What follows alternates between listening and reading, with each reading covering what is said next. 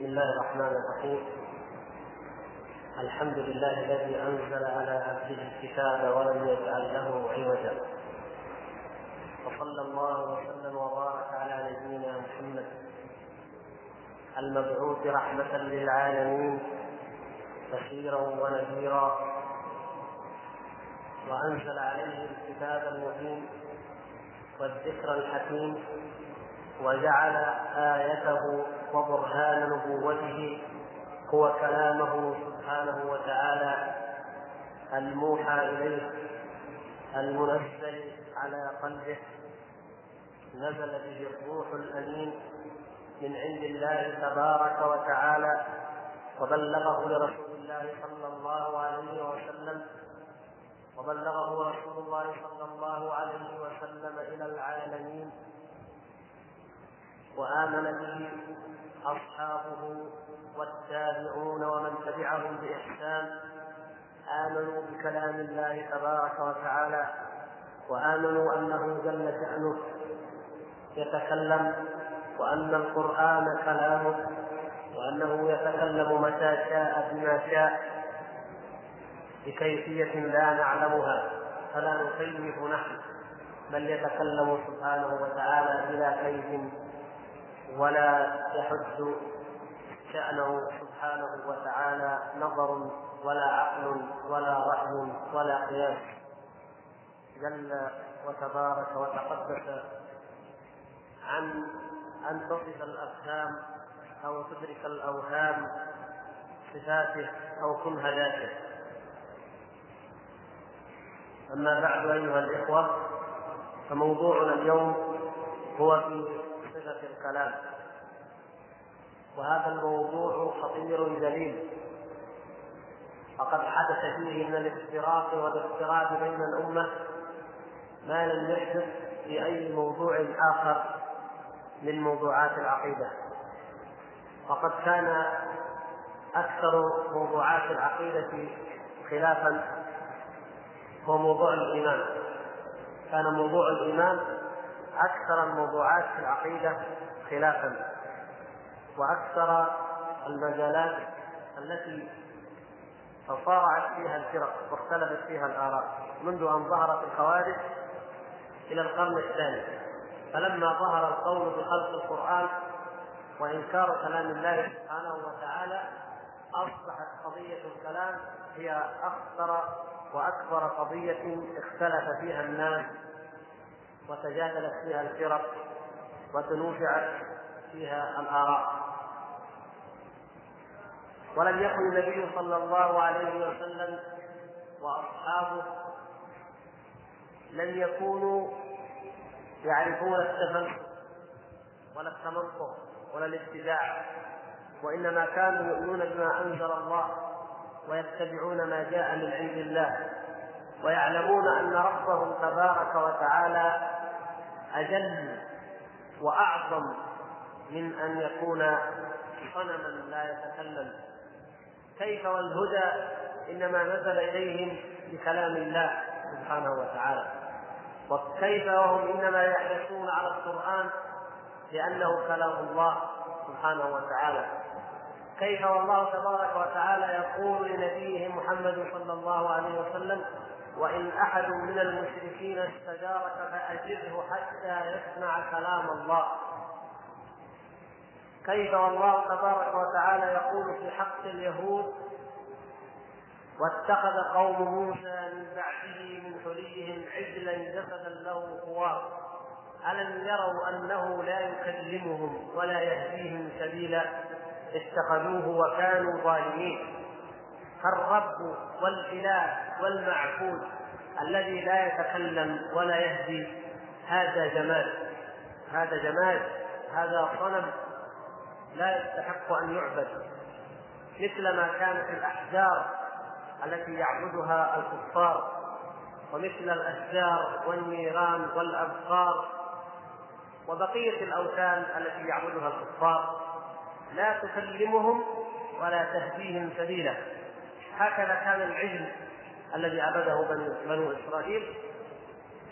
فجاء أحفاد عبدة العجل ليعلموا المسلمين أن ربهم تبارك وتعالى لا يكلمهم ولا يهديهم سبيلا.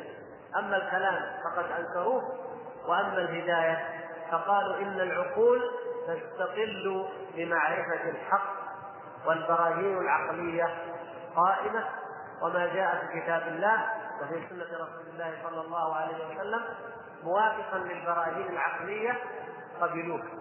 وما جاء مخالفا لها ردوه.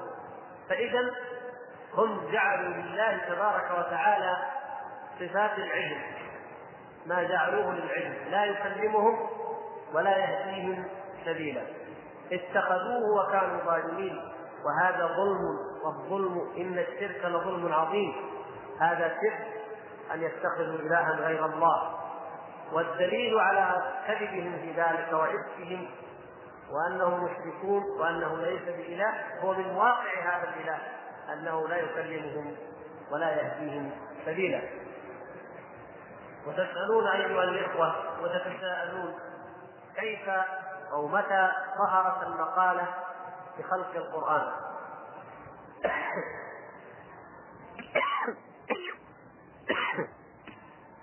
هذه المقالة التي امتحنت الأمة من أجلها امتحان عظيما كما تعلمون وأحدثت من الانشقاق ومن الاختلاف بين المسلمين ما لا يرأب صدعه إلى قيام الساعة بل هو إلى الآن ما يزال خلاف قائما وسيظل إلا أن يرجع أهل البدع والضلال إلى كتاب الله وسنة رسوله صلى الله عليه وسلم. قل إن أصحاب النبي صلى الله عليه وسلم والتابعين والتابعين لهم بإحسان القرون المفضلة المشهود لها بالخير على لسان نبينا محمد صلى الله عليه وسلم خير الناس قرني ثم الذين يلونهم ثم الذين يلونهم. هذه القرون الثلاثة لم تعرف هذه البدعة ولم يقل بها أحد من السلف الصالح قط. وإنما أول من أثرت عنه وعرفت عنه رجل من المبتدعة رجل كاذب لا قيمة له في العلم ولا في الفقه ولا معرفة له بما أنزل الله تبارك وتعالى يقال له الجعد بن درهم. الجعد بن درهم كان في أواخر عصر الدولة الأموية. وكان مؤدبا لمروان. مروان بن محمد آخر ملوك بني أمية آخر خلفاء بني أمية. عندما انتهى حكمهم سنة 132 هجرية وقامت الدولة العباسية هرب إلى مصر ثم قبض عليه وقتل هناك مروان. ويلقب بمروان الحمار لأنه واجه في عصره شدائد سارت عليه البلاد من كل ناحية.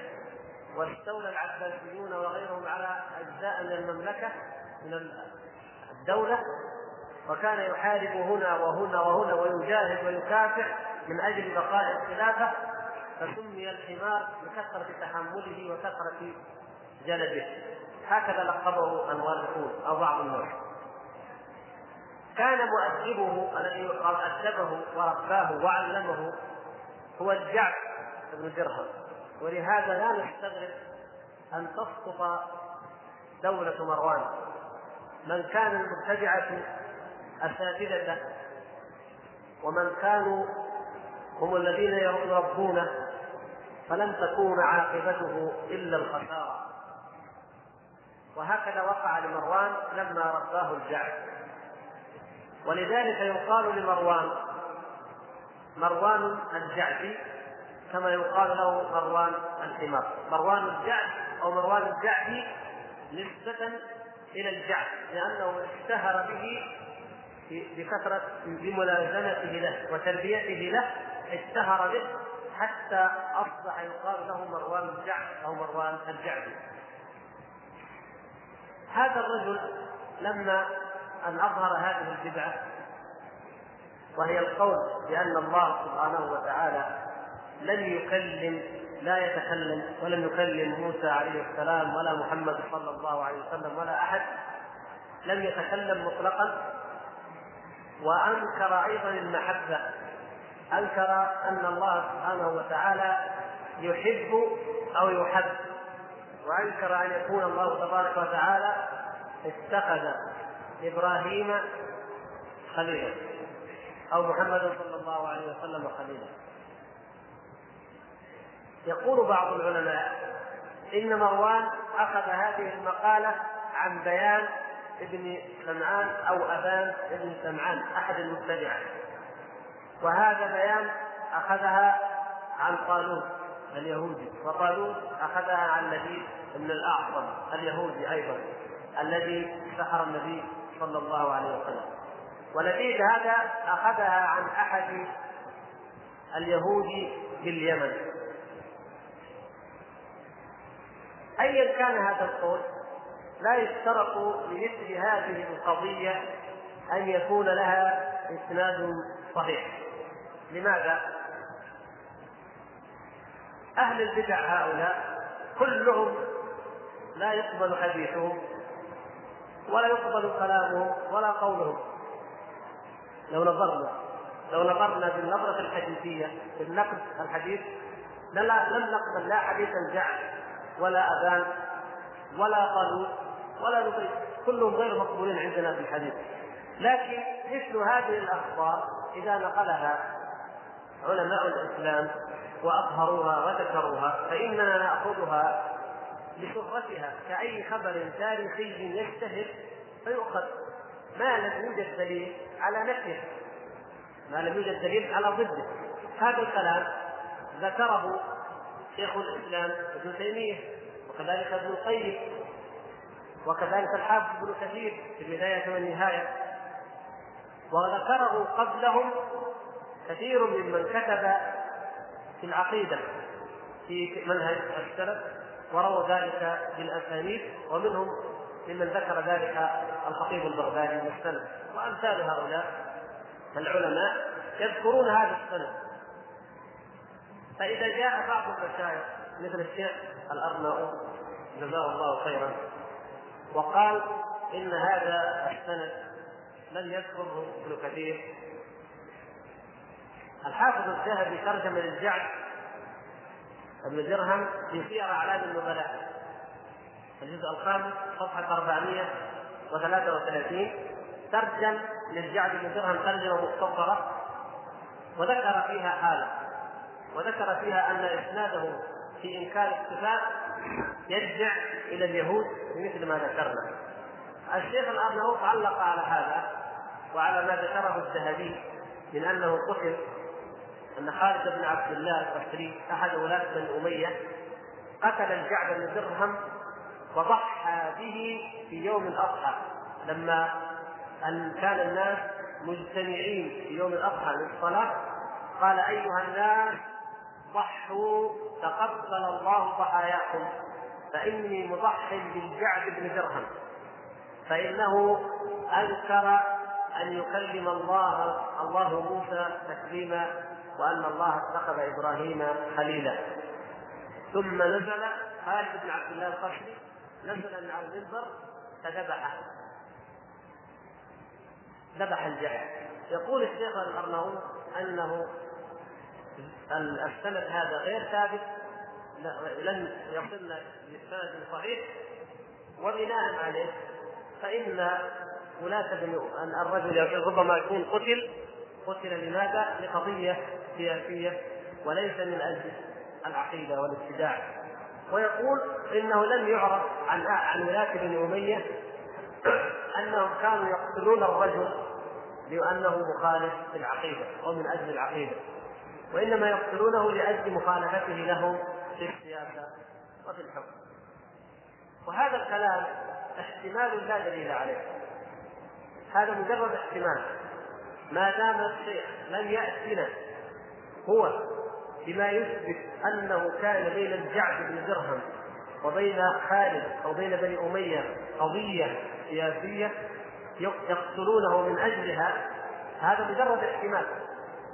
والاحتمالات لا نعمل بها مع ورود الخبر الذي نقله المؤرخون مثل ابن عساكر مثل خطيب البغدادي وأمثاله في كتبهم وذكره المؤرخون من بعد ذكروا أنه قتل لهذا السبب وأن خالد بن عبد الله قال هذا الكلام. فليس هناك لا نستطيع أن نرد هذا الكلام إلا بدليل وليس هناك دليل لم يعطنا أحد دليل على أن السبب كان قضية سياسية. وأما خلفاء بني أمية وأنهم لم يكونوا يقتلون أحدا من أجل عقيدته فهذا غير صحيح. تعلمون أيها الإخوة أن الدولة الأموية كانت بعد عصر الراشدين وقامت هذه الدولة مع وجود عدد من أصحاب النبي صلى الله عليه وسلم. وكان عبد الملك بن مروان على سبيل المثال كان صنوا ونظيرا لسيد التابعين سعيد بن المسيب رضي الله تعالى عنه. طلب وهو واياه وهو وعبد الملك طلبا العلم معا وطلبا الحديث والفقه معا. وكان له مثل ما كان لسعيد من المكانة العلمية ثم انصرف في آخر أمره إلى الدولة وإلى تدبيرها. ثم كان الوليد ابن عبد الملك وكان حريصا على العلم وعلى الجهاد والدعوة. ووجد في خلفاء بني أمية الكثير من أهل الفضل والتقوى والصلاح. عدا عن كون معاوية رضي الله تعالى عنه صحابيا جليلا لا يطعن فيه إلا زنديق وعدا عن كون ابنه يزيد بن معاوية كان قائد الجيش الذي فتح الذي آه، حاصر القسطنطينية. يزيد بن معاوية قاد الجيش إلى القسطنطينية. وقد صح عن النبي صلى الله عليه وسلم أنه قال أول جيش يغزو القسطنطينية مغفور له. أول جيش من أمتي يغزون القسطنطينية مغفور له. حديث صحيح عن النبي صلى الله عليه وسلم. فهذا كان قائد هذا الجيش الذي بشره النبي صلى الله عليه وسلم بالمغفرة. كان قائده هو يزيد بن معاوية. وكذلك فيهم عمر بن عبد العزيز ولا يستطيع أي مؤرخ ولا أي عالم بالرجال أن ينكر فضله وحسن سيرته التي كانت مشابهة لسيرة جده عمر بن الخطاب رضي الله تعالى عنه. وكان فيهم وكان من الرجال الذين كانوا عزا للإسلام ويشهد بذلك الحديث الصحيح المتفق عليه قول النبي صلى الله عليه وسلم لا يزال هذا الدين عزيزا ما وليه اثنا عشر خليفة كلهم من قريش. بعض العلماء وربما كان هذا التفسير هو الأوجه والأولى والأصح يقولون إن الاثنا عشر خليفة هؤلاء قد مروا هم من الخلفاء الذين سبقوا فمنهم الخلفاء الراشدون الأربعة ثم الذين من بعدهم هم قطعا من بني أمية. لأن الفتوحات في عهد بني أمية توسعت وعز الإسلام عزا عظيما لم يبلغوا في أي مرحلة من المراحل. وكان عز عز الدين أيضا مع وحدة الكلمة. كان المسلمون جميعا منضوين تحت لواء خلافة واحدة. بخلاف الحاج بن العباس فقد تفككت كانت الخلافة الأموية في الأندلس. ثم تفككت مناطق أخرى. فكان الإسلام أعز شيء في الانتشار في الأرض والقوة والظهور كان في أيام بني أمية.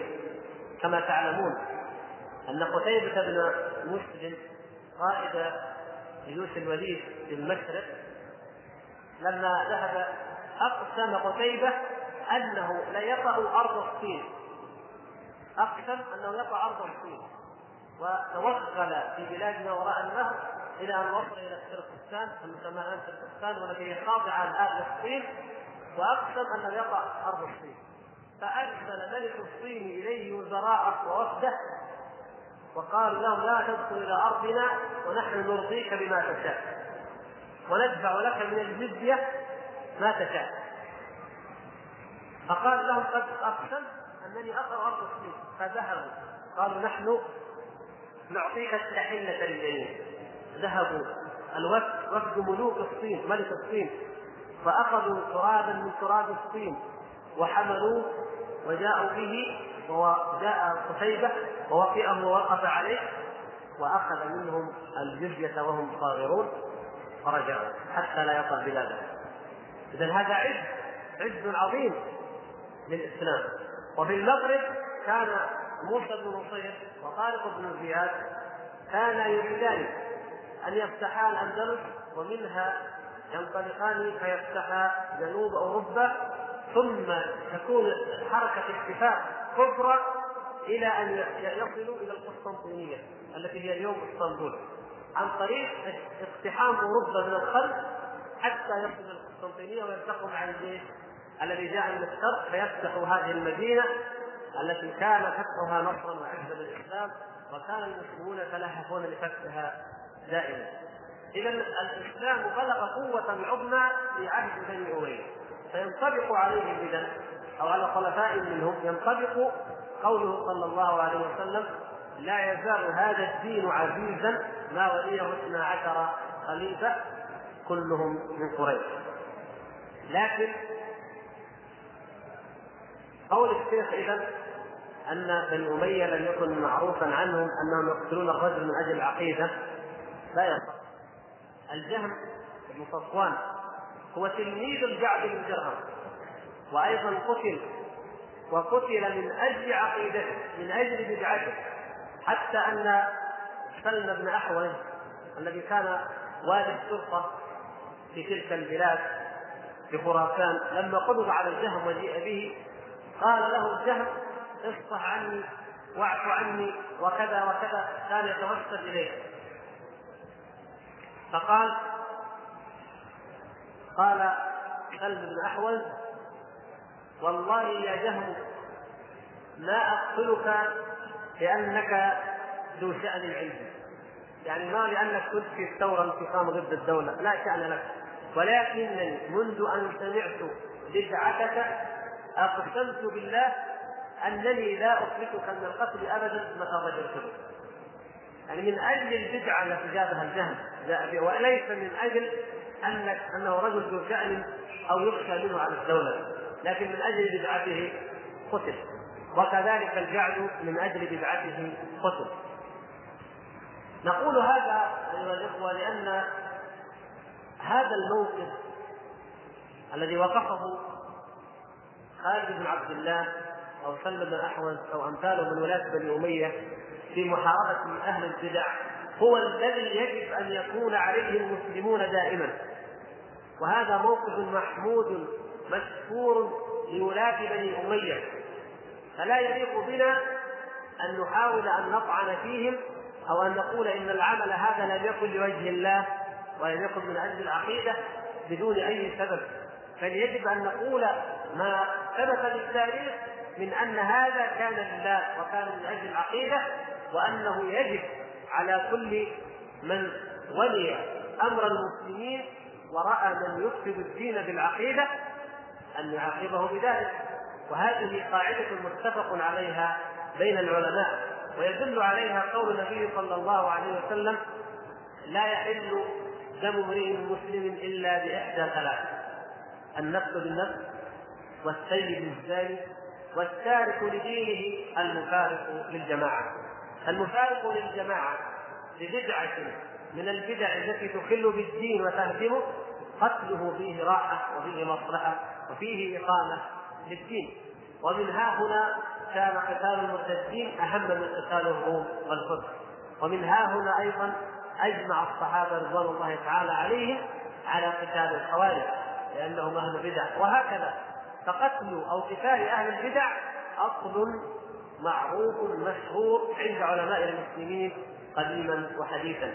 ولا ينبغي لنا أن نخرج هذه الأعمال في خرجها ولاة بني أمية عن هذا المجال بل يشكرون على ذلك وإن كانت لهم أخطاء أو عيوب فإن المرء المسلم له حسنات وله سيئات. والله تبارك وتعالى هو الذي يتولى الحساب وهو العليم بالسرائر إذا الجعد بن درهم كان هو الذي أحدث القول بخلق القرآن لأن القرآن مخلوق. وأما ما قاله الشيخ الأرناؤوط وقاله غيره من ال... كيف يكون الجعد أخذ هذه المقالة عن اليهود مع أن اليهود مشهور عنهم التشبيه والتمثيل كما قد ذكرنا مرارا وأن الرافضة كانوا على التشبيه لأنهم نقلوه عن اليهود فاليهود حتى في التوراة المحرفة الموجودة إلى الآن فيها كثير من التشبيه والتنبيه لله سبحانه وتعالى بخلقه الذي لا يليق بجلال الله سبحانه وتعالى. فنقول بذلك إن في كل أمة فلاسفتها كما أن بالمسلمين الفلاسفة الذين أنكروا حقائق الأسماء والصفات فكذلك في اليهود وكذلك في النصارى ولذلك لما طلب المأمون من ملك الروم كتب إليه وأراد أن قال ابعث لي بما لديكم من كتب الفلسفة والمنطق وكتب اليونان كتب الأوائل. تسمى كتب اليونان أو كتب الأوائل. لما قال ذلك استشار الملك بطانته. فقالوا كيف نعطيهم تراثنا؟ هذا تراث. وهذا علم وهذا حضارة لنا ملك لنا. كيف نعطيه المسلمين؟ فقال أحد الاساقفه وكان ذكيا لبيبا فطنا قال لا ابعثوا بها اليهم فوالله ما ما تعلمها أصحاب دين إلا كانت وبالا عليهم ابعثوا بها أرسلوها للمسلمين. وليترجموها وليقرأوها فإنها سوف تكون وبالا على دينهم. ولا خير فيها أبدا. وبالفعل الذي هدم دين موسى عليه السلام أن اليهود دخلوا في الفلسفة وكان منهم الفيلسوف المشهور أفلوطين أفلوطين غير أفلاطون إخوانا. أفلاطون هو الفيلسوف اليوناني المعروف. أفلوطين هذا رجل يهودي. أدخل الفلسفة في دين اليهود. وأخذ كلام أفلاطون وعدل ونقح وزاد فيه كما فعل في الإسلام ابن رشد وأمثاله. فعل هو في اليهودية وأدخلها وتسمى يسمى مذهبه الأفلاطونية الجديدة أو الأفلاطونية الحديثة الأفلاطونية القديمة هي أفلاطونية أفلاطون. الأفلاطونية الجديدة هي أفلاطونية أفلوطين اليهودي قبل المسيح عليه السلام قبل ميلاد المسيح عليه السلام بأكثر من قرنين أو ثلاثة. كان أخلوقين إذا اليهود كان فيهم المتمسكون بالتوراة.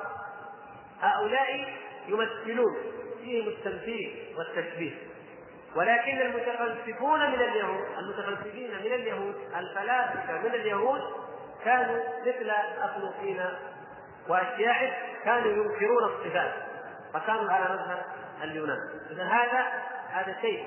فعندما نقول إن أصل إنكار الصفات عن اليهود لا يعني أنه عن الأحبار المؤمنين بالتوراة لا يعني بالضرورة أنه منقول عن الأحبار المؤمنين بالتوراة وإنما عن فلاسفة اليهود. والشيء الآخر الذي يؤيد ذلك أن الجعد بن درهم كما يقول شيخ الإسلام ابن تيمية كان من أهل حران من أهل حران من بلاد الشام. وهؤلاء كانوا على دين الصابئة. وما تزال طائفة الصابئة في تلك البقاع إلى اليوم. فهؤلاء على دين الصابئة وأصل الصابئة فيه خلاف لكن يرجح والله أعلم أنهم كانوا قوم إبراهيم عليه السلام الذين انحرفوا عن التوحيد وهم كانوا يعبدون الكواكب فكانوا يعبدون الكواكب ثم دخلتهم الفلسفة وأصبحوا يفلسفون العقائد والأمور بحسب عبادة الكواكب وبناء على عبادة الكواكب.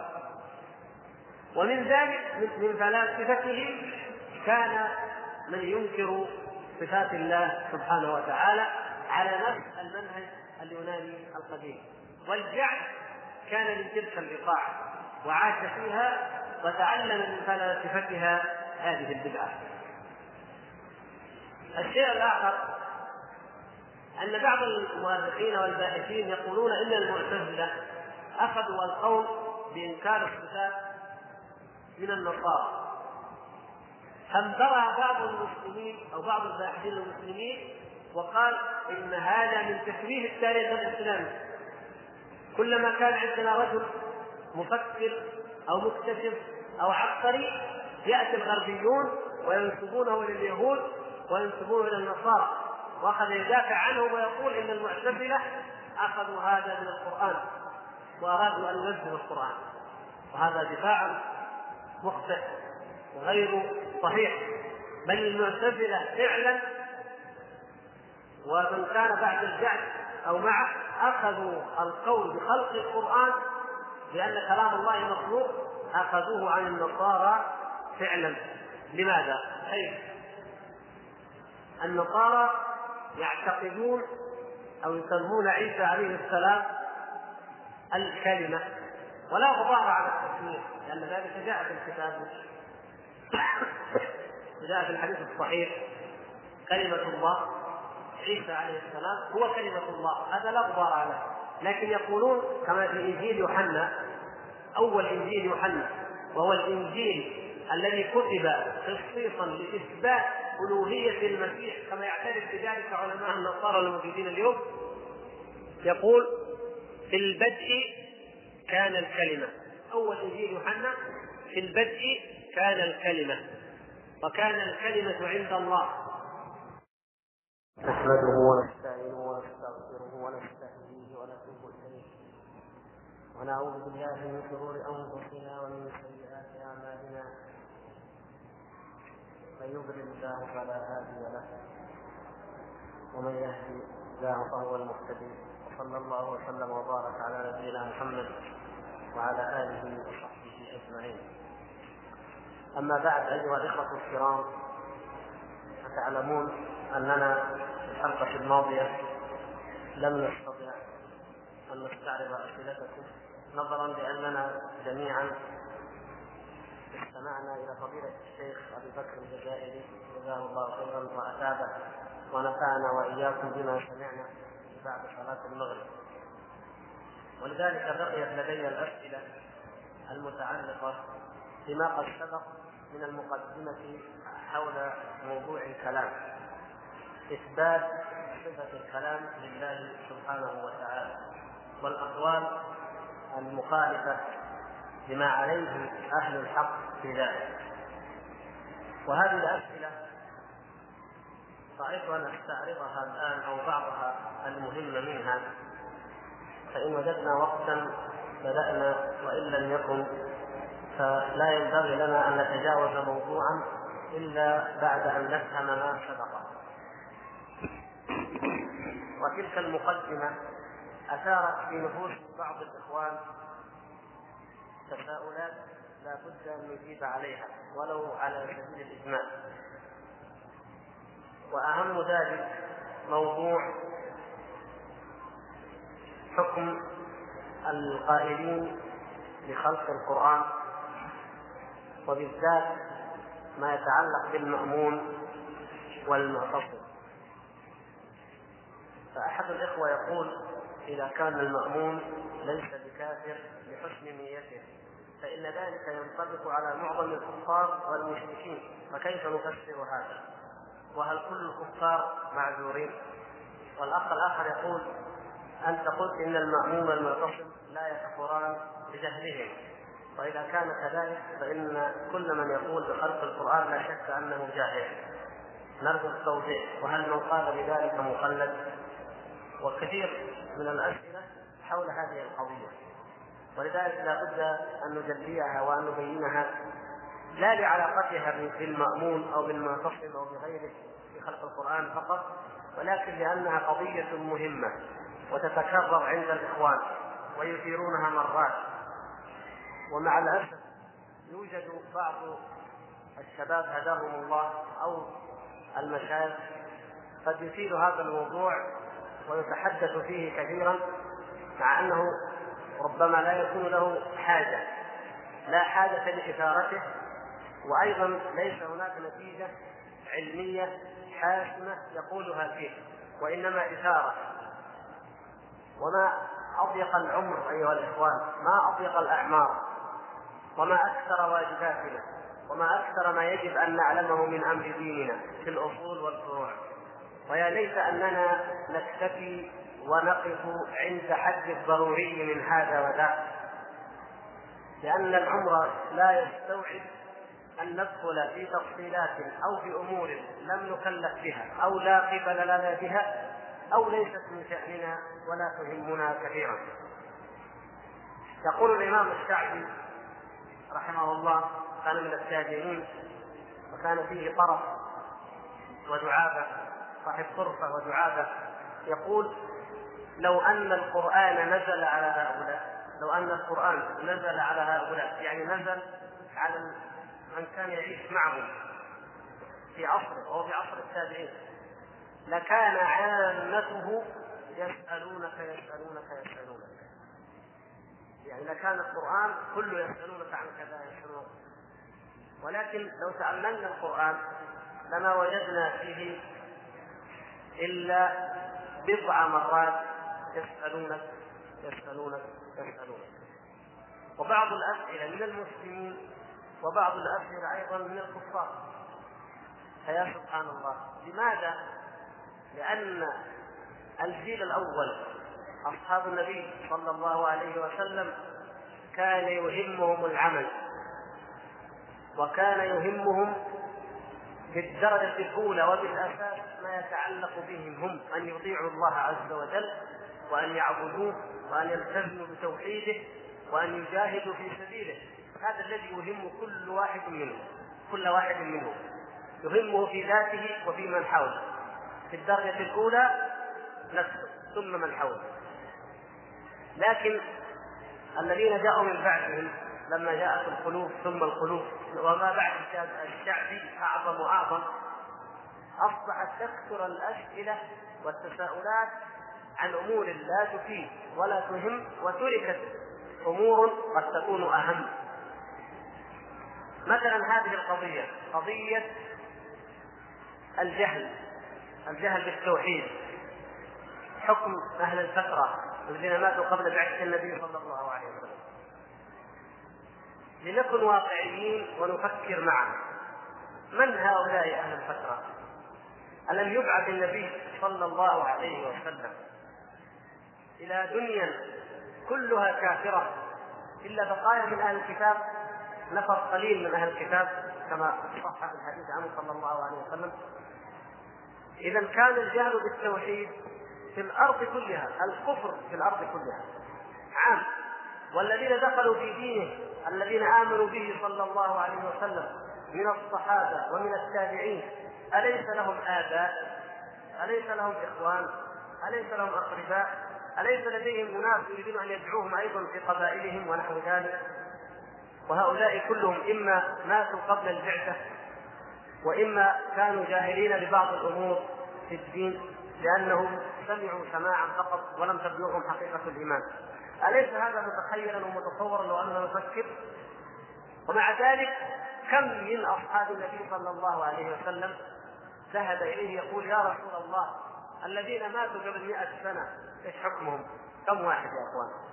كم؟ فكروا لو بحثنا في السنة على كثرة الآلاف من الأحاديث قد لا نجد ولو وجدنا فهو قليل أو نادر لماذا؟ قوم يهمهم أمرهم هم وعبادتهم هم وتوحيدهم هم أما من مات في الجاهلية أما من مات وهو يجهل التوحيد من أهل الفترة أو غير الفترة كونه معذورا أو غير معذور هذه قضية ليست بذات الأهمية التي تستحق أن يصرف الإنسان جهده ووقته ليعرفها قد يقول قائل سبب عدم السؤال أنهم يعلمون أنهم من أهل النار. فنقول لا لو كان كذلك لنقل الإجماع عليها لأن الإجماع نقل بما هو في أمور كثيرة. فلو أن الصحابة رضي الله تعالى عنهم كانوا يفهمون من أمر دينهم أن كل من مات قبل بعثة النبي صلى الله عليه وسلم أو بعدها وهو يجهل التوحيد سواء دخل فيه أو لم يدخل فإنه من أهل النار بهذا الشكل. لنقل الإجماع على ذلك. وأيضا لو كان العبد لو كانوا يفهمون أنه معذور لنقل الإجماع أيضا. لكن لما لم ينقل الإجماع بل اختلف العلماء من أول صدر الإسلام في ذلك إلى الآن علمنا وعرفنا أنها مسألة لم تكن بذات أهمية وأنها بالتالي لا تهمنا في ديننا نحن. أرأيتم يا إخوان؟ أمر يسكت عنه أصحاب النبي صلى الله عليه وسلم يجب أن نسكت عنه وجدير بنا أن نسكت عنه. أمر أخره أصحاب النبي صلى الله عليه وسلم أخروه في آخر أوقاتهم في آخر سؤالاتهم في آخر اهتماماتهم فلنجعله نحن أيضا في آخر أوقاتنا واهتماماتنا وسؤالاتنا. أمر اهتموا به وجدوا في طلبه وبحثوا عنه يجب أن نهتم به وأن نجد في طلبه وفي البحث عنه لأنهم هم القدوة. ومن ظن أنه سيستطلع ويعلم ما لم يعلموا فهذا يخشى أن يكون ممن يفضل نفسه على أصحاب محمد صلى الله عليه وسلم. فأقول إن قضية حكم جاهل التوحيد هل يعذر جاهل التوحيد أو لا يعذر؟ هكذا يسأل كثير من الإخوة بعدة مرات ويسألون العلماء الذين يأتون الحاضرون هنا عن هذه القضية. هذه القضية يا إخوان ليست بذات الأهمية التي تجعلنا نلوكها ونثيرها ونتناقش فيها ونتحدث عنها لأن الأمر فيه تفصيل والأمر يحتاج إلى عمل. لو أننا الآن في حالة قتال ونريد أن نقاتل قوما ونقول كيف نقاتلهم نقاتلهم من أجل التوحيد هل هم يجهلون أو لا يجهلون؟ إذا نكتب إليهم نرسل إليهم ننذرهم قبل أن نقاتلهم. إن تركوا الشرك وإلا قاتلناهم. نقول هذا لأن المسألة حية أو واقعة أو لو أننا كلفنا أن نستطلع ماذا يجري للناس في الآخرة وأن نعتقده. لأشغلناها بالقدر الذي تشغلنا الآن. لا أعني مجرد العلم ولكن بالقدر الذي تشغلنا الآن لم نكلف أن نعرف أحوال من مضوا إلى ربهم عز وجل في فترة ما قبل بعثة النبي صلى الله عليه وسلم. أو من يعيشون في أطراف الأرض ويلقون الله. إذا نأخذ القضية أولا بحجمها الطبيعي المعقول ولا نخصص لها من وقتنا ومن اهتمامنا إلا بقدرها الذي تحتاج إليه فقط بقدرها المعقول الشرعي في موضعها الصحيح من ديننا ومن عقيدتنا ولا نزيد على ذلك. ولو نظرنا إلى هذه القضية لوجدنا أن هذا السؤال يتركب من عدة كلمات مجملة. التوحيد كلمة مجملة. العذر كلمة مجملة. الجهل كلمة مجملة يا إخوان. فواحد منا يفهم إذا قال بعض المشايخ إنه جاهل التوحيد لا يعذر. وهو يفهم أن من حلف بغير الله اشرك اذا يطبق ذلك ويقول من قال والنبي مثلا أو كذا هذا خرج من الملة كفر طلقت زوجته لا يصلى خلفه إلى آخر الأحكام التي تطبق في حق المرتدين والخارجين من الملة. ولو سمع رجلا آخر يقول إنه يعذر الجاهل بالتوحيد يعذر. فجاء آخر وقال اذا من كان يقيم على الشرك في بلاد الإسلام ويعبد شيئا من دون الله ويطوف حوله أو يسجد له أو كذا إن هذا معذور لأن الشيخ قال جهل التوحيد معذور وهؤلاء جهال. ما يعملون هذا العمل إلا لأنهم جهال أليس كذلك؟ يحتمل الأمر هذا وهذا. وما أظن أحد من العلماء يقصد لا هذا ولا هذا. لكن يأتينا نحن الخلل لأنها كلمات عامة مجملة ونسألها بطريقة مجملة. وربما يكون في وقت ضيق ولا نستوعب التفصيل. نأخذ الخلاصة ونقول الشيخ فلان يقول معذور فلان يقول غير معذور. وقد نضايق بين أقوال العلماء وفي الحقيقة لا خلاف بينهم في المسألة. التفصيل يبين أنه لا خلاف. فأقول هذا يا إخوان لأننا لمسنا من بعض الإخوة هداهم الله وجزاهم الله خيرا مع شدة غيرتهم على الدين وعلى العقيدة أنهم يبالغون في هذه القضية ولا يتصورونها على حقيقتها. وأو أدنى ما يجب أن نقوله لهم أن أن لا يشغلوا أنفسهم بأمر لم يكلفوا به. وأن لا يشغلوا مجالس إخوانهم بأمر ينبغي لهم. على الأقل نقول ينبغي إن لم نقل يجب أن يشغلوه بما هو أهم منه من مسائل العلم سواء في اصول العقيدة أو في أصول الأحكام. فهذه نصيحة نقدمها إلى هؤلاء الإخوان. جزاهم الله خيرا. والإنسان يحمد الله سبحانه وتعالى أنه لم يكلف بتتبع أحوال العالمين. فالله سبحانه وتعالى يقول تلك أمة قد خلت لها ما كسبت ولكم ما كسبتم ولا تسألون عما كانوا يعملون. ما لنا وما للناس بعض السلف الصالح لما سئلوا عما جرى في الفتنة أجاب بهذه الآية وهي أمر وقع في المسلمين ويهم المسلمين أحيانا أو في بعض الجوانب الفقهية أن يعرفوا أحكامه. فما زالنا نبحث عن حكم أهل الفترة الحكم الذين في أطراف الدنيا هل سمعوا بدعوه النبي صلى الله عليه وسلم أم لا؟ وهل يعذرون أم لا يعذرون؟ وأمثال ذلك. نقول إن البحث عن العلم وأنا أعيد وأكرر البحث عن العلم وعن الحق لا حرج فيه وينبغي لنا أن نسارع في طلب العلم أيها الإخوان لكن يجب أن نضع كل شيء في موضعه والا ننشغل بالمهم عن الأهم فضلا ان أن نشتغل بما لا طائل تحته أو الذي لا يهمنا بمرة ونترك الشيء الأهم والشيء الاساسي. موضوع تفسير القائلين بخلق القرآن هذا ضمن أو يدخل ضمن هذه القضية إذا علمنا أن العلماء الذين كتبوا في العقيدة وجمعوا أقوال السلف والعلماء مثل الإمام اللالكائي في شرح اصول اعتقاد أهل السنة والجماعة مثل الإمام عبد الله بن أحمد بن حنبل في كتاب السنة ومثل الإمام ابن بطة في كتاب الابانه ومثل الاجري في الشريعة وأمثال هؤلاء العلماء جمعوا اقوالا تدل وتقول إن من قال إن القرآن مخلوق فقد كفر. أو إن اعتقاد أن القرآن مخلوق كفر. هذه حقيقة. هذا موجود. وكثرة كافرة من العلماء قالوا بذلك.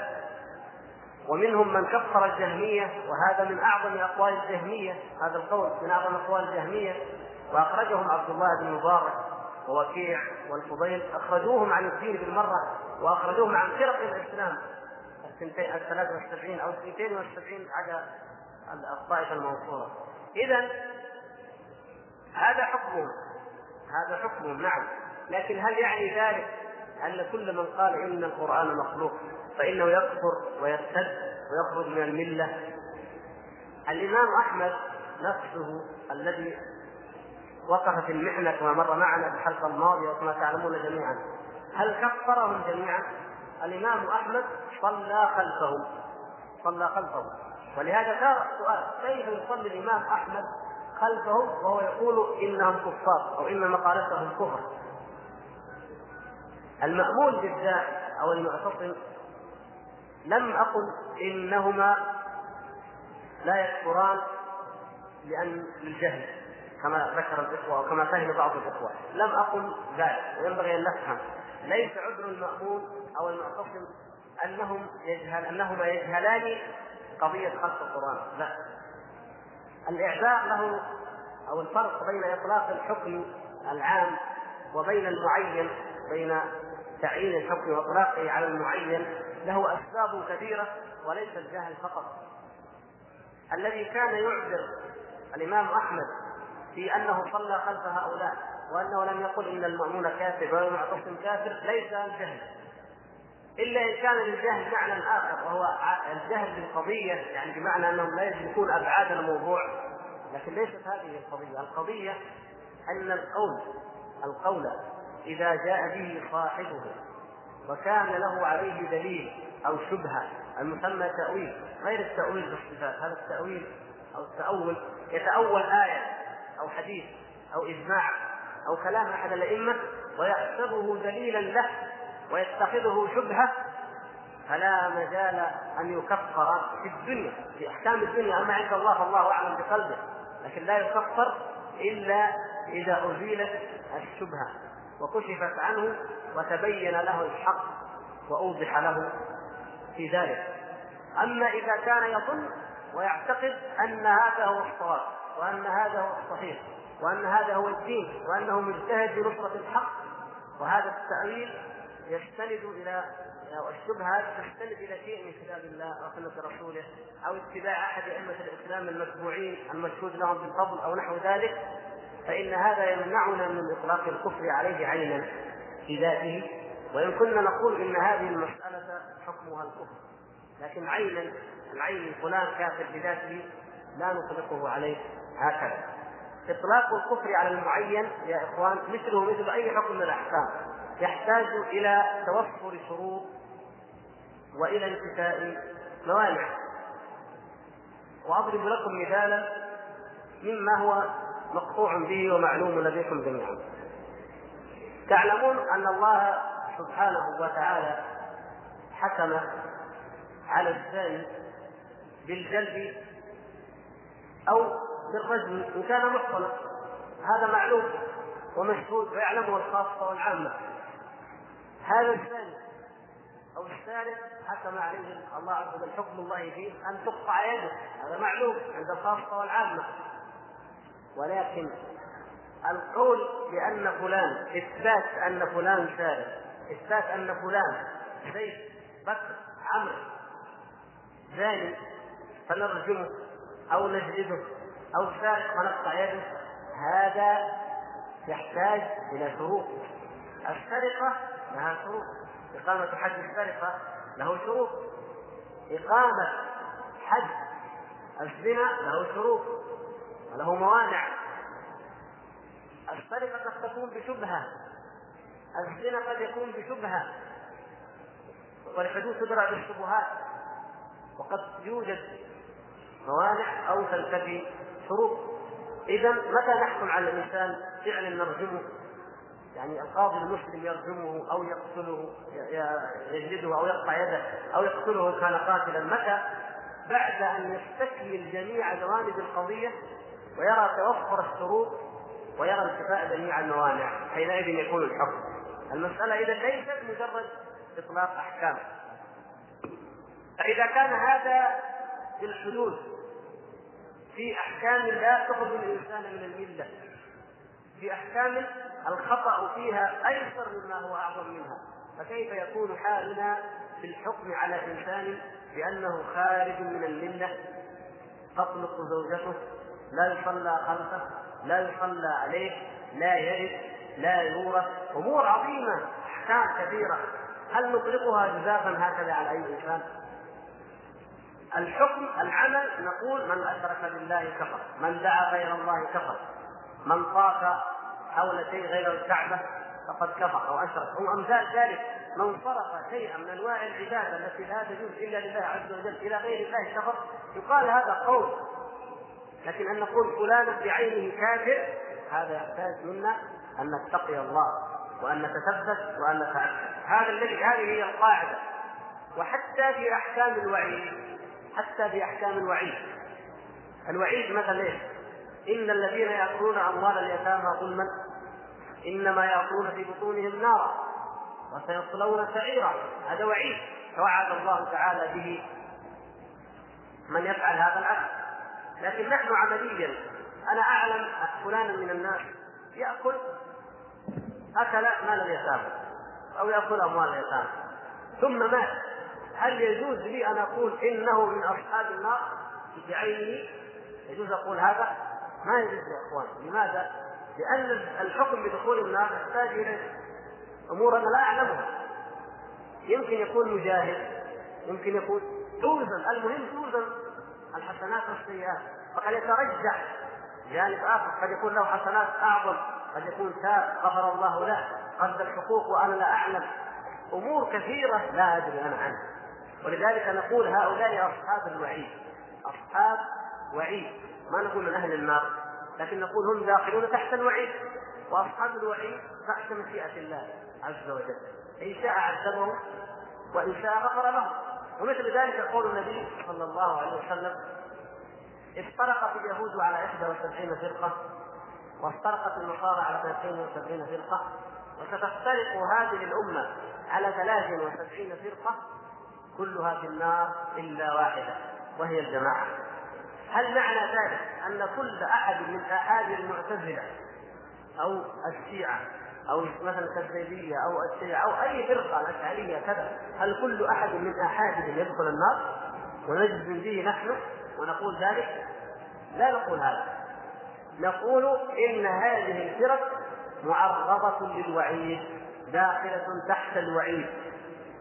مثل ما نقول الطائفه المنصورة هل كل أحد من أهل السنة والجماعة نقطع بأنهم من أهل الجنة؟ لا. لكنه داخل في الوعد إن شاء الله. هو داخل في الوعد. وذاك داخل في الوعيد. لكن قد يكون هذا مناسب قد يكون ذلك معذور. هذا أمر يعلمه الله سبحانه وتعالى. فنحن نرجو للمحسن المستقيم على السنة وعلى الطاعة نرجو له الجنة ونرجو له حسن الخاتمة ونرجو له الثواب. ولا نقطع بأنه من أهله. ونخاف على المسيء المجرم المذنب والمبتدع. نخاف عليه العقاب ونشفق عليه منه ولكن لا نقطع له به. اذا هكذا نفهم الأمور. فالإمام أحمد وغيره لما قالوا إن المعتصم أو إن آه، المأمون لم لم يكفر لأن القضية تختلف. لم تتوفر لم تتحقق الشروط. لكن بشر المريسي كفره كثير من العلماء. إبراهيم النصار كفره كثير من العلماء. كانوا في عصر واحد هؤلاء المجموعة. كانوا في عصر واحد العلاج والنظام والمأمون والإمام أحمد. في عصر واحد كل الأمور. لماذا بعضهم العلماء كفروه؟ لأنهم وجدوا أن في كتبه وفي أعماله وفي دعوته ما يدل على قصد الإلحاد في الإسلام وهدم الدين. ووجدوا أن البعض غرر به وخدع ويظن أنه ينصر دين الله عز وجل وما هو بناصره.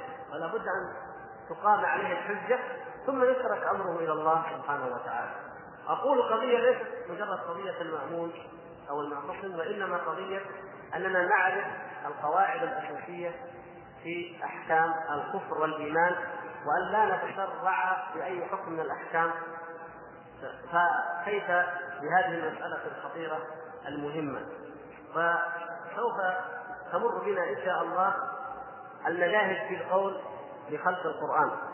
ويتبين لنا أن بعضها أقوال كفرية بعض المذاهب كفرية وأن بعض المذاهب بدعية وأن واحدا منها على كل حال معلوم هو الحق وهو ما كان عليه وما عليه أهل السنة والجماعة. وهكذا أفراد أفراد هذه المذاهب يندرجون تحت الوعد أو الوعيد في عامة في الجملة وأما أحدهم فأمرهم موكول إلى الله تبارك وتعالى. هذه تقريبا هي أهم القضايا. وبعض الإخوان لأننا تعرضنا لموضوع النصارى. قلنا إن الله عز وجل سمى المسيح عليه السلام كلمة. إن الله يبشرك بكلمة منه.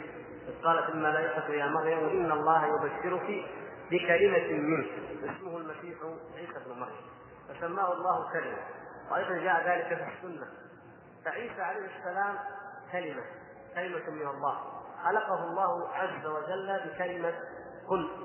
فأطلقت عليه الكلمة لأنه خلق بكلمة كن. ولم يكن لم يخلق من أب كما هو سائر المخلوقين وإنما خلقه الله سبحانه وتعالى بالكلمة.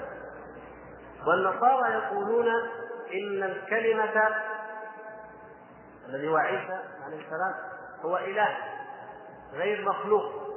يسمونه الكلمة ويقول هو إله هو ثالث ثلاثة غير مخلوق. ودار الخلاف بينهم وبين المجادلين من من المسلمين الذين كانوا يجادلون على غير منهج الكتاب والسنة. فقالوا لهم تقولون إن القرآن كلام الله؟ قالوا نعم. تقولون إنه مخلوق؟ قالوا لا. قالوا طيب نحن نقول عيسى كلمة الله وغير مخلوق. إذا لماذا تنكرون علينا؟ ولجهل أولئك لم يستطيعوا الجواب. قالوا إذا نقول لا القرآن مخلوق وعيسى مخلوق. فثارت المشكلة وثار الجدل بينهم وابتدعت البدعة. كان من أسباب انتشار بدعة القول بأن القرآن مخلوق هو قول المعتزلة إننا لو قلنا إنه غير مخلوق لآمنا بتعدد القدماء وأصبحنا مثل النصارى نقول إن الله ثالث ثلاثة هذا أثار عند بعض الإخوة سؤال ما معنى ثالث ثلاثة وما هو الأب والابن والروح القدس؟ لا يتسع المجال أيها الإخوة الكرام للحديث عن النصرانية وتحريفها. ولكن نوجز القول في هذه في معنى هذه الثلاثة. ما معنى قوله إن الآب ما معنى الأب والإبن وروح القدس؟ النصارى يستفتحون صلاتهم إذا أرادوا أن يصلوا يستفتحون صلاتهم أو صلواتهم بأن يقولوا باسم الآب والإبن وروح القدس إله واحد. يجعلونها ثلاثة. ثم يقولون إله واحد هذا التثليث من أين جاء؟ هل جاء به عيسى عليه السلام؟ لا والله نحن نجزم ونحلف أن عيسى عليه السلام لن يأتهم إلا بالتوحيد ولذلك يقول يوم القيامة ما قلت لهم إلا ما أمرتني به أن اعبدوا الله ربي وربكم وكنت عليهم شهيدا ما كنت فيهم فلما توفيتني كنت أنت الرقيب عليهم والله سبحانه وتعالى نفى نفيا باتا أن يكون أي رسول أو نبي من أنبيائه يدعو الناس إلى الشرك. ما كان لبشر أن يؤتيه الله الكتاب والحكم والنبوة ثم يقول للناس كونوا عبادا لي من دون الله. هل يمكن هذا؟ لا يمكن ابدا أن يوحي الله عز وجل إلى نبي من أنبيائه ويكون هذا النبي داعية إلى الشرك. ابدا. بل إنما يدعون جميعا إلى شهادة أن لا إله إلا الله. لا إله إلا أنا فاعبدون. لكن النصارى أخذوا هذا التثبيت بسبب رجل يقال له بولس شاؤول. اسمه هو رجل يهودي اسمه شاؤول كان اسمه شاؤول. وكان يعذب النصارى. الموجود الآن في الاناجيل المسماه العهد الجديد في اناجيلهم المقروءة الآن بين أيديهم وفي رسائلهم أن شاؤول كان يعذب أتباع المسيح أشد العذاب لأنه يهودي من أشد أعداء هذا الدين وفجأة تحول شاؤول إلى مؤمن بدين المسيح. كيف حصل لك ذلك يا شاؤول قال كنت في الطريق إلى دمشق ليحضر آلات التعذيب ويشتد في تعذيب النصارى ويغري بهم الحكام الرومان ليعذبوه. قال بينما أنا سائر في الطريق واذا بمنادي ينادي نور ومنادي ينادي من السماء. شاؤول شاؤول شاؤول لم تضطهد؟